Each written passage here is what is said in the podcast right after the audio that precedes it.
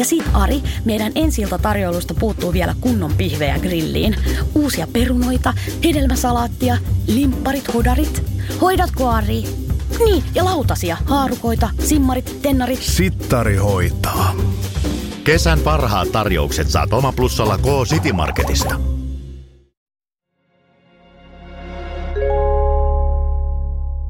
Varoitus. Sarja sisältää kuvauksia rikoksista ja rikospaikoista, jotka voivat järkyttää. Olemme Walesissa, pienessä talossa Pembrokeshiren maalaiskreivikunnassa. Ruokapöydän ääressä istuu nainen. Hän on kyyristynyt ompelukoneen eteen ja syöttää kangasta sen läpi. Ulkona sade hakkaa ikkunaan, mutta ääni hautautuu ompelukoneen lakkaamattoman surinan alle. Nainen poimii käsinsä pitkät harmaat shortsit ja alkaa taittaa toista lahjetta. Hän lyhentää shortseja niin, että ne muistuttavat enemmänkin uimahousuja. Hän taittaa uuden päärmeen ja palaa koneen ääreen ompelemaan sen kiinni. Tämä voisi tapahtua missä päin maailmaa tahansa. Nainen ottaa shortsit ja arkiseen tapaan kierrättää, kunnostaa ja kuvittelee uusiksi vaatekappaleen antaakseen sille uuden elämän. Nainen ei kuitenkaan tiedä, että hänen lyhentämänsä shortsit ovat savuava ase murhatutkinnassa.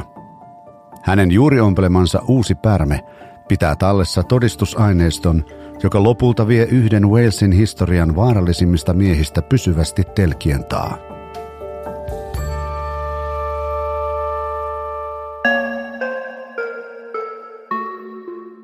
Tässä sarjassa esitellään erikoisimpia rikostapauksia eri puolilta maailmaa. Saamme kuulla, miten rikosteknisen tutkimuksen avulla arkipäiväiset esineet ovat nousseet avainasemaan tappajien kiinniottamisessa. Podimo ja What's the Story Sounds esittävät Avaintodiste, jakso 2, Uimashortsit.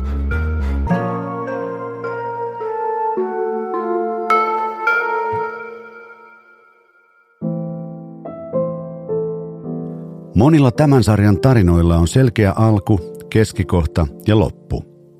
Rikos, tutkinta ja tuomio. Tässä tarinassa on kuitenkin monia polkuja ja monia rikoksia. Aloitamme kuitenkin Länsi-Walesista, Pembrokeshiresta ja eräästä kauniista kesäpäivästä, jolloin muuan pariskunta oli kävelemässä alueen kuuluisaa rannikkopolkua pitkin. Polku on mutkitteleva, pittoreski reitti, joka polveilee 300 kilometrin matkan kumpuilevien maalaismaisemien ja kalliojyrkänteiden halki. Koko alue on ympäristösuojelujärjestön omistuksessa. Polku houkuttelee vuosittain paikalle tuhansia vierailijoita patikoimaan, hengähtämään ja ihastelemaan maisemia. Kesäkuussa 1989 Peter ja Gwenda Dixon olivat patikoimassa polulla – he viettivät lomansa viimeistä päivää ja olivat yöpyneet teltassa leirintäalueella. Pembrokeshire oli heidän suosikkikohteitaan ja he palasivat sinne yhä uudestaan. Sinä päivänä he olivat päättäneet palata kotiin puolen päivän aikaan. He kertoivat toiselle retkeilijälle käväisivänsä kävelyllä sillä aikaa, kun heidän telttansa kuivuisi. Niinpä he lähtivät rannikkopolulle lähellä Little Heavenin rauhaisaa kylää. He pakkasivat reppunsa vaihtovaatteet ja syötävää ennen kuin lähtivät matkaan puoli kymmenen aikaan. He kävelivät Little Heavenistä Rooksin salmille avautuvaa polkua pitkin, ohi Talbonin pikkukylän ja kohti St. Bridesia, jyrkänteen reunalla mutkittelevaa polkua. Matkallaan he kohtasivat muita vaeltajia, jotka tervehtivät iloisesti. Aurinko nousi taivaalla ja heidän jalkojaan kivisti nautinnollisesti niin kuin vain pitkällä kävelyllä voi. Päivä oli täydellinen loman päätös ennen paluuta kotiin Oxfordshireen. Kolme päivää myöhemmin, sunnuntaina toinen heinäkuuta, poliisit saivat kuitenkin soiton Peter ja Gwenda Dixonin pojalta, joka sanoi, etteivät hänen vanhempansa olleet palanneet lomaltaan. Tähän aikaan ei ollut matkapuhelimia, eikä pojalla ollut keinoa saada yhteyttä vanhempiinsa. Niinpä hän oli vain odottanut heitä kotiin. Walesin poliisi oletti, että kaikille olisi yksinkertainen selitys. Mutta asia käytiin tutkimassa paikan päällä, sillä pariskunnan katoaminen kuulosti poikkeukselliselta. Kävi ilmi, että Dixonit oli nähty viimeisen kerran, kun he lähtivät aamukävelylleen. Jäljet loppuivat kuitenkin siihen.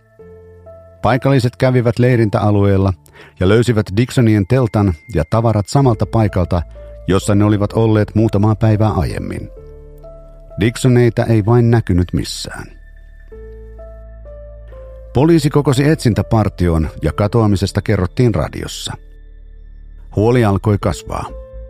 Kesti kolme päivää ennen kuin ohikulkija löysi Dixonien ruumiit pieneltä aukealta lähellä rannikkopolkua. Ruumiit oli kätketty oksien alle. Pariskunta oli vain 600 metrin päässä leirintäalueelta, josta he olivat lähteneet. Heidät oli sidottu, ryöstetty ja lopuksi ammuttu lähietäisyydeltä. Yksi Pembrokeshiren kauneimmista paikoista oli muuttunut hirvittävän kaksoismurhan näyttämöksi. Paikallisen Defied Postin poliisilaitoksen rikostutkijat määrättiin tutkimaan tapausta. He eivät olleet aiemmin kohdanneet vastaavaa, eikä heillä ensin alkuun ollut johtolankojakaan. Rikoksella ei ollut silminnäkijöitä, eikä kukaan ollut kuullut mitään ulkoillessaan. Yksi ainoa henkilö kertoi kuuleensa laukauksen kaijun noin 11 aikaan, mutta maaseudulla laukauksissa ei ollut mitään epätavallista. Murhan tekopaikka oli syrjäinen. Läheisellä kukkulalla kohoava Talbenin kirkko oli ainoa rakennus näköetäisyydellä. Poliisi tutki rikospaikan löytääkseen johtolankoja. Jotain todistusaineistoa tai sormenjälkiä, jotka voisivat viitata tekijän henkilöllisyyteen. Yritys osoittautui vesiperäksi. Pariskunnan omaisuus oli viety ja reppu tyhjennetty. Heidän pankkikorttinsa oli kadonnut, mutta mikään ei kielinyt tappajan henkilöllisyydestä. Uutinen rikoksesta levisi nopeasti. Ensin halki Pembrokeshiren, sitten Walesin ja lopulta koko Iso-Britannian.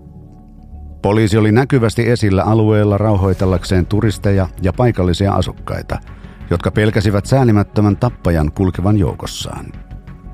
Tappajan, joka ei epäröinyt käyttää äärimmäistä väkivaltaa pienen rahasumman takia. Osa ihmisistä alkoi vältellä polkua ja toiset kulkivat sitä yhtenään olkansa ylipälyilleen. Dixonin perhe oli ymmärrettävästi musertunut. Poliisin piti ratkaista tapaus ja nopeasti.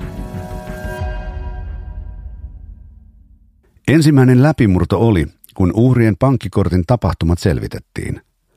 Vuonna 1989 oli mahdollista selvittää, oliko varastetulla pankkikortilla nostettu rahaa. Poliisille selvisi, että korttia oli käytetty muutamia kertoja murhien jälkeen, mutta ainoastaan ennen kuin uhrit oli löydetty. Ensimmäinen nosto oli tapahtunut kello 13.30 murhapäivänä Pembrokeissa. Noin puolen tunnin ajomatkan päässä Little Heavenistä. Kortilla oli nostettu 10 puntaa PIN-numeroa käyttäen. Kello neljältä korttia oli käytetty taas – Tällä kertaa nostettu summa oli 100 puntaa.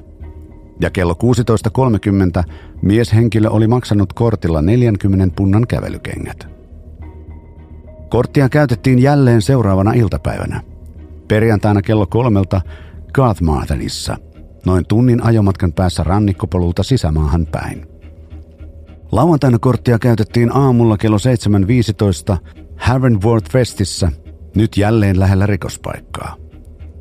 Kortin käyttäjä ei ollut tallentunut valvontakameroiden kuviin. Vaikka alueella oli siellä täällä kameroita, ne eivät olleet osoittaneet oikeisiin suuntiin. Kenellekään ei ollut tullut edes mieleen, että kameroita tarvittaisiin tällaisessa yhteydessä. Silminnäkijät osasivat kuitenkin kuvailla miehen, joka oli käynyt automaateilla nostojen aikaan. Joidenkin mielestä mies oli tummatukkainen, toisten mielestä vaaleatukkainen – Onneksi eräs silminnäkijä ehti nähdä miehen kunnolla Havenworth Westissä lauantaina. Hänen kuvauksensa perusteella epäilystä piirrettiin kuva. Piirroksessa oli erottuvan näköinen mies, jolla oli pitkät harmaat shortsit ja olkapäille ulottuvat ruskeat kiharat hiukset. Valitettavasti silminnäkijä oli nähnyt miehen vain takapäin, eikä siis lainkaan tämän kasvoja. Siksi kuvaus toimi parhaimmillaankin vain vihjeenä tappajan henkilöllisyydestä.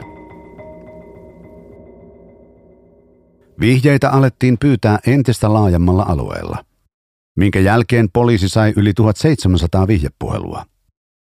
Niissä mainittiin nimiä ja vinkkejä sekä näköhavaintoja miehestä, joka täsmäsi poliisin piirrokseen pitkäkutrisesta sortsimiehestä. Jokainen vihje kirjattiin käsin paperikorteille ja arkistoitiin. Mutta vaikka yleisen mielenkiinto tapausta kohtaan oli suurta ja vihjeitä sateli, yksikään niistä ei johtanut epäilyn tunnistamiseen saati pidättämiseen. Totuus tuntui jääneen piiloon läpitunkemattoman sumun keskelle. Dixonit pitivät tunteikkaat hautajaiset. Poliisi vannoi ottavansa kiinni tekoon syyllistyneen henkilön tai henkilöt. Kaksi kuukautta murhien jälkeen tapaus oli esillä BBCn TV-ohjelmassa Crime Watch. Siinä Dixonien poika esitti itseään rekonstruktiossa soittamassa leirintäalueelle. Ohjelmassa rikostutkijat kertoivat yhä etsivänsä patikoijia, jotka olivat kävelleet alueella rikoksen tekopäivänä. Edes kautta maan nähty TV-ohjelma ei kuitenkaan tuottanut poliisin toivomaa läpimurtoa ja tutkinta hiipui. Elämä Pembrokeshiressä jatkoi kulkuaan. Turistit palasivat alueelle ja vaeltajat rannikkopolulle.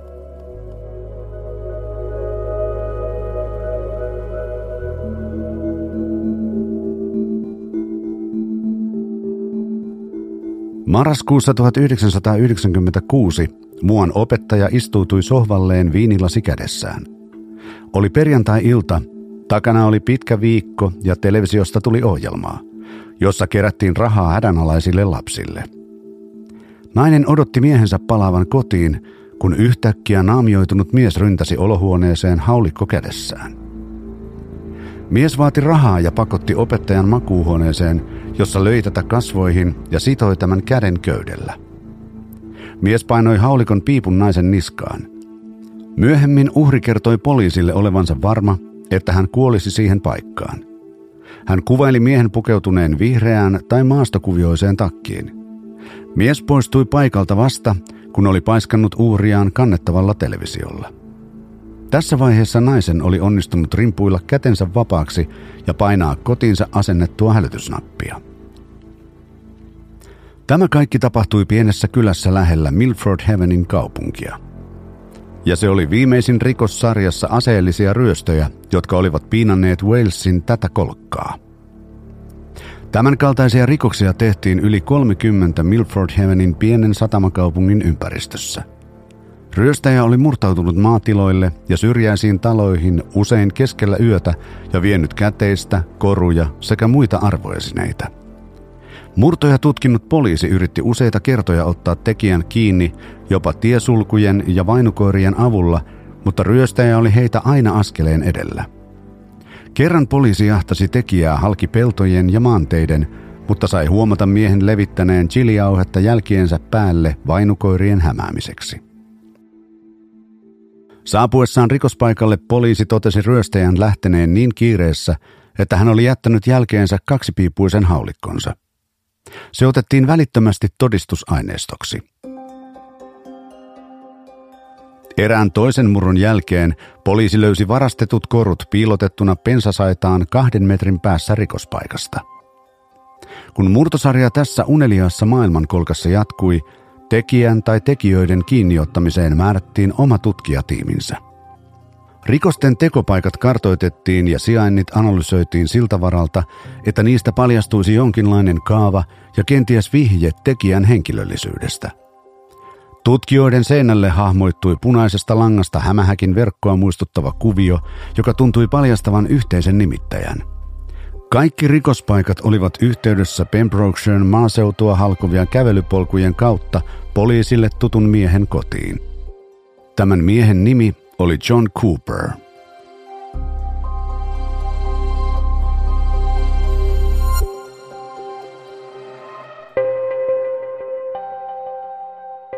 Vuonna 1978 Cooperista oli tullut paikallinen kuuluisuus hänen voitettuaan 90 000 puntaa sanomalehden kilpailusta. Nykyrahassa summa olisi puoli miljoonaa puntaa – ja se salli hänen elää varsin mukavaa elämää. Rahat olivat kuitenkin huvenneet vuosien mittaan, mikä sai Cooperin tarttumaan masennuksissaan pulloon. Ystävien mukaan rikastuminen oli vaikuttanut Cooperiin. Hänen päänsä yllä roikkui tumma pilvi, joka kävi päivä päivältä myrskyisemmäksi. Hän riiteli vaimonsa kanssa aina vain ärhäkämmin ja toisinaan myös väkivaltaisesti. Ja heidän nuori poikansa joutui todistamaan tätä useasti. Elämä Cooperin perheessä oli kurjaa. Hänen vaimonsa Pat oli työskennellyt ompelijana, mutta ratsastusonnettomuus oli tehnyt hänestä työkyvyttömän. Heidän poikansa Adrian inhosi seurata vanhempiensa väkivaltaisia välejä ja muutti pois kotoa heti, kun pystyi. Kaiken tämän keskellä Pat kuitenkin pysyi miehensä rinnalla. Vaikka Johnin myrskyisä perheelämä ei ollut herättänyt poliisin huomiota, hänestä kiinnostuttiin ryöstöjen tutkinnan yhteydessä. Rikospaikoista paljastunut kaava oli nostanut hänet poliisin pääepäilyksi.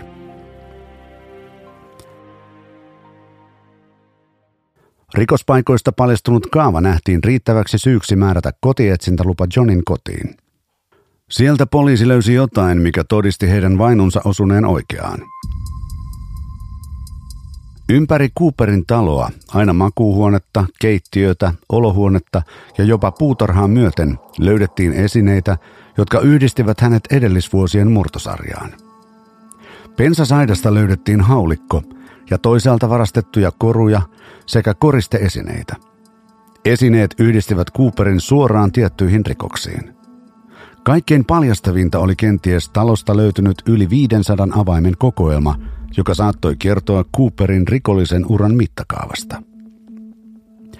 Yhdessä tämä todistusaineisto vei Cooperin oikeuteen aseellisesta murtosarjasta syytettynä. Hän sai syytteet opettajan päälle käymisestä ja 30 muusta rikoksesta. Cooper kiisti syytökset, mutta joulukuussa 1998 oikeus totesi hänet syylliseksi ja lähetti hänet vankilaan 16 vuodeksi. Mikään ei kuitenkaan yhdistänyt häntä Dixonien murhiin tai mihinkään muuhun.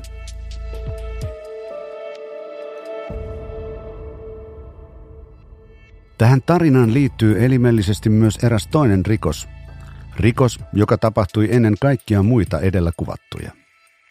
Joulukuussa 1985 liekit nielivät Scovestone Parkin kartanon vain muutaman kilometrin päässä Milford Heavenistä. Liekit näkyivät kilometrien päähän ja kartano tuhoutui lähes tyystin. Sen sisältä tutkijat löysivät talon asukkaiden Richard ja Helen Thomasin ruumiit. Onnettomuudelta näyttänyt tragedia sai entistäkin synkemmän käänteen – kun ruumiinavaus paljasti molempien uhrien kuolleen ampumahaavoihin. Helen oli sidottu suu tukittuna ennen kuin häntä oli ammuttu päähän. Richardia puolestaan oli ammuttu ulkorakennuksessa, minkä jälkeen hänet oli raahattu sisään taloon. Siellä häntä oli ammuttu uudestaan. Rikostutkinta oli pysynyt vuosien ajan avoimena, joskaan ei erityisen aktiivisena. Poliisilla ei ollut sen paremmin johtolankoja epäiltyjä kuin todistusaineistoakaan. 2000-luvun alkuvuosina rauha oli palannut Pembrokeshireen ja Milford Havenin kaupunkiin. Suuria tragedioita tai ryöstöjä ei enää tapahtunut. Kaikkien mielestä oli selvää, että John Cooper oli seutua piinannut varas, mutta oliko hän myös tappaja? Oliko hän vastuussa kaksoissurmasta Scoverston Parkissa – tai oliko hän tappanut Peter ja Gwenda Dixonin rannikkopolulla? Eräät seikat viittasivat siihen. Molemmat surmatyöt oli tehty kaksipiippuisella haulikolla, jollaisen avulla Cooper oli tehnyt myös ryöstönsä. Lisäksi kaikki rikokset olivat tapahtuneet samalla alueella. Tämä ei tietenkään todistanut mitään. Difer Bowsin poliisi tarvitsi rikosteknisiä todisteita – jonkinlaisen tieteellisen linkin Cooperin ja surmien välille. Ja niin, vuonna 2006 poliisi aloitti uuden operaatio ottavaksi nimetyn tutkinnan, jonka tarkoituksena oli käydä läpi ratkaisemattomat murhat uusien todisteiden löytämiseksi. Kun kylmenneet tutkinnat käynnistettiin uudestaan vuosia myöhemmin, Apuna voidaan käyttää uusia tekniikoita ja tuoreita näkökulmia totuuden paljastamiseksi. Olennaista ei ole etsiä johtolankoja, joiden avulla tietty epäilty voidaan todistaa syylliseksi, vaan lähestyä tapauksia avoimin mielin. Juuri näin poliisi teki operaatio Ottavan kohdalla, vaikka he mielestään tiesivät, että Cooper saattoi olla pääepäilty.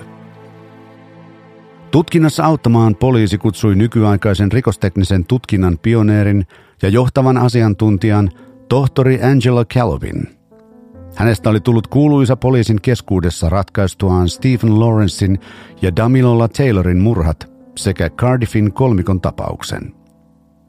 Hän oli erikoistunut tutkimaan aina vain pienempiä DNA-näytteitä, joita hänen onnistui kerätä erilaisista esineistä.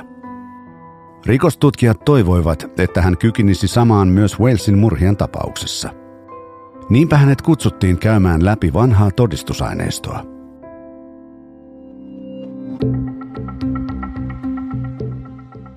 Työn ensimmäinen vaihe oli selvittää, mitä kaikkia rikospaikoilta oli kerätty, minne ne oli arkistoitu ja oliko niitä säilytetty asianmukaisesti. Jokaisessa suuremmassa tutkinnassa yksi poliisi nimitetään todistusaineiston hoitajaksi. Hänen tehtävänään on nimikoida kaikki todistusaineisto ja varmistaa, että se on helposti käytettävissä. Rannikkopolun ja Scoverston Parking murhatutkinnat olivat olleet erilliset – joten todistusaineiston hoitajia oli kaksi. Yksittäisiä esineitä oli yhteensä yli tuhat. Niistä jokainen oli numeroitu ja arkistoitu järjestelmällisesti.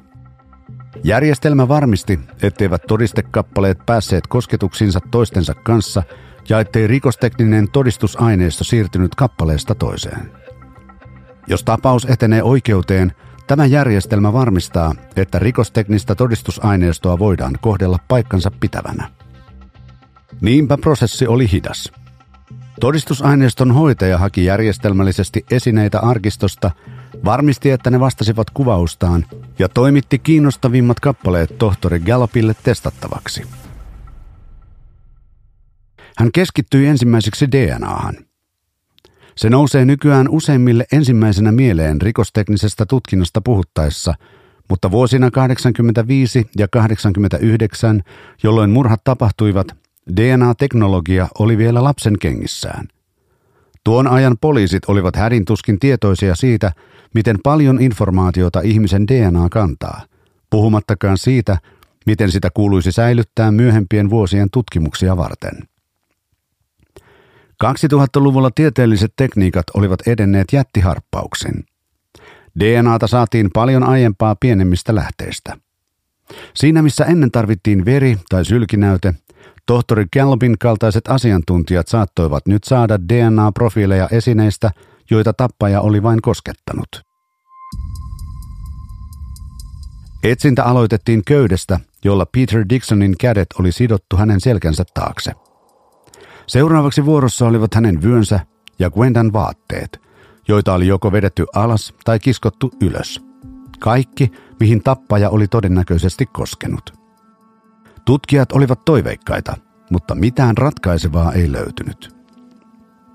Seuraavaksi tohtori tarkasteli uhrien ruumiista vanupuikolla otettuja näytteitä. Ne oli otettu rutiininomaisesti 80-luvulla, mutta vaikka niitäkin oli säilytetty oikein, Niistä ei löytynyt mitään olennaista.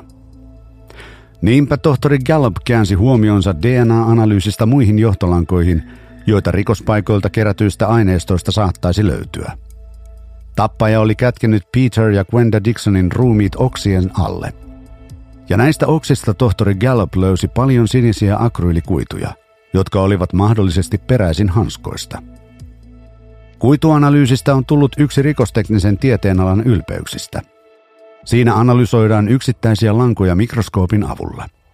Ne voivat olla paljalle silmälle näkymättömiä, mutta kuidut siirtyvät kosketuksessa kahden materiaalin välillä. Asiantuntijat osaavat sanoa, mistä kuidut ovat peräisin, missä ne on valmistettu ja millä väriaineella ne on värjätty. Tieteenala on kehittynyt entisestään viime vuosien aikana – Väriaineiden tietokannan avulla tutkijat voivat tunnistaa kuidut tarkasti ja jäljittää niiden alkuperän.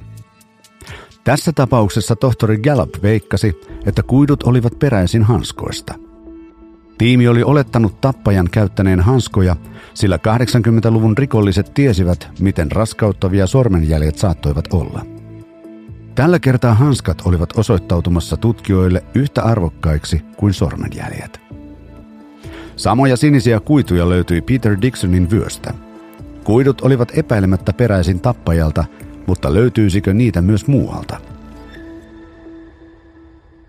Seuraavaksi tohtori Gallup tarkasteli esineitä, jotka olivat löytyneet John Cooperin kodista ja sitä ympäröivistä pensasaidoista. Ehkä niistä löytyisi linkki ratkaisemattomiin rikoksiin. Yksi näistä esineistä oli hanska. Sininen hanska.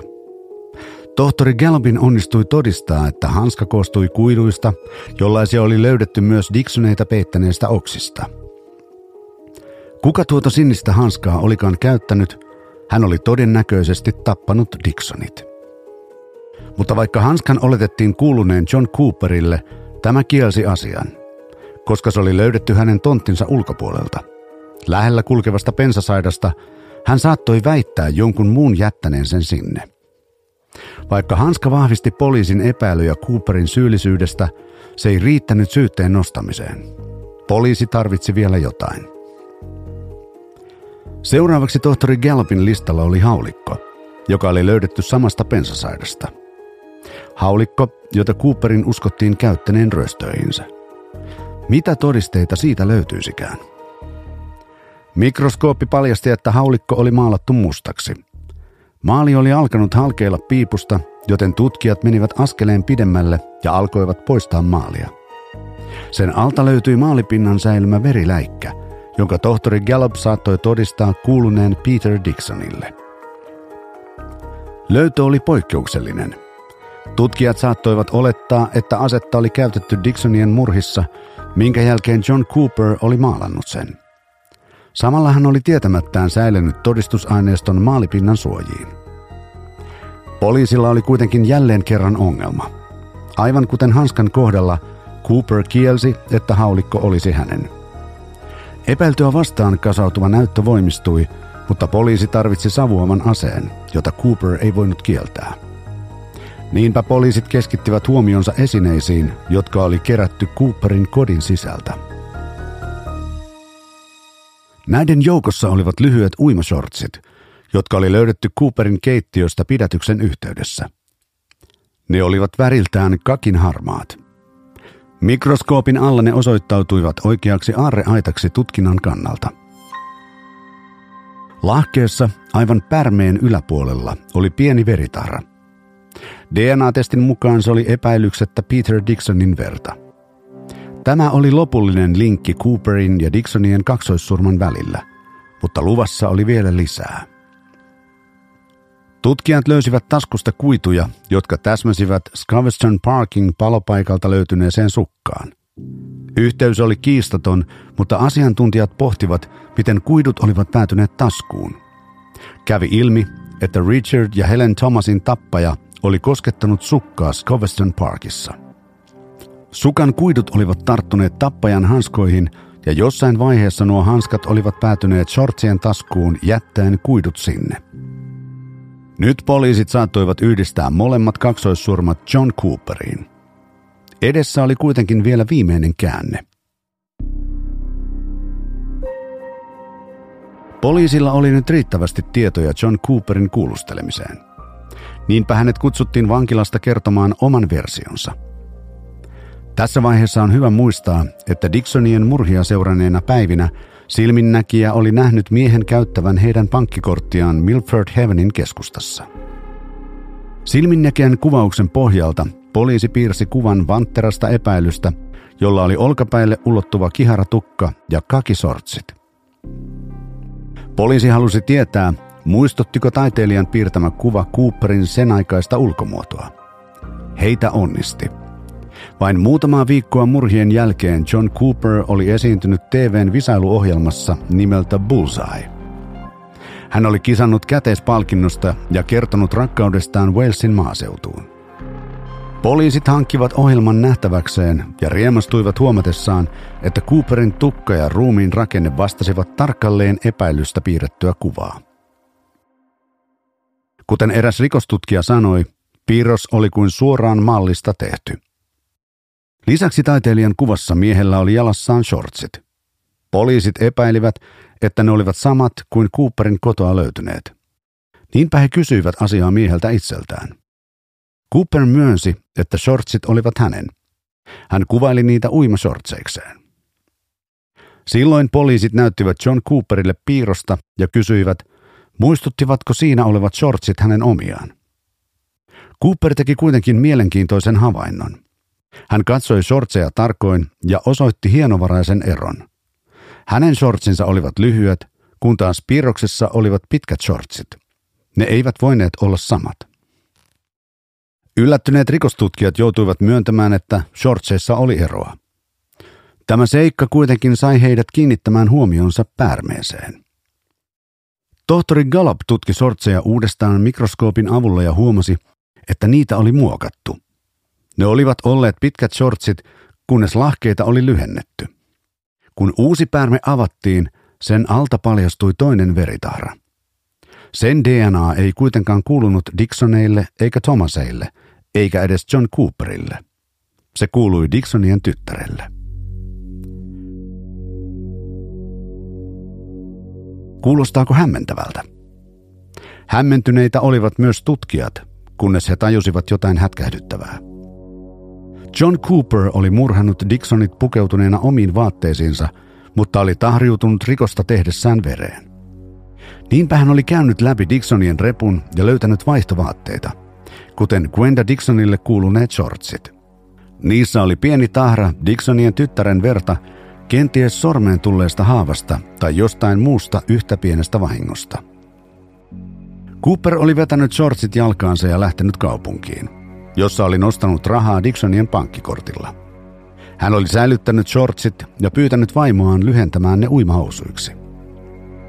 Ehkä ne olivat eräänlainen voiton merkki, muistutus verenvuodatuksesta eräänä kesäpäivänä vuonna 1989. Mutta samalla, kun ne toivat John Cooperin mieleen muistoja, ne kantoivat todisteita hänen osallisuudestaan kahteen eri kaksoismurhaan. Hän ei voinut enää selitellä. Todisteet piirroksesta shortseihin ja hanskoista haulikkoon olivat vastaan sanomattomia. Tässä vaiheessa John Cooper oli ehtinyt vapautua vankilasta ja kulki jälleen vapaana miehenä. Niinpä poliisi lähti pidättämään hänet neljästä murhasta epäiltynä. Cooper pidätettiin toukokuussa 2009. Pidätyksen yhteydessä poliisit vilkaisivat hänen autonsa, josta he löysivät kartan, komandopipon ja köyttä. Cooper oli ilmeisesti suunnitellut jälleen uusia rikoksia. Hän joutui oikeuden eteen vuonna 2011. Valamiehistö kuuli sekä todisteet että Cooperin vakuuttelut syyttömyydestään ja uskoi, että hän oli syyllinen kaikkiin neljään murhaan. Niin John William Cooper todettiin syylliseksi. Hän viettää loppuelämänsä vankilassa.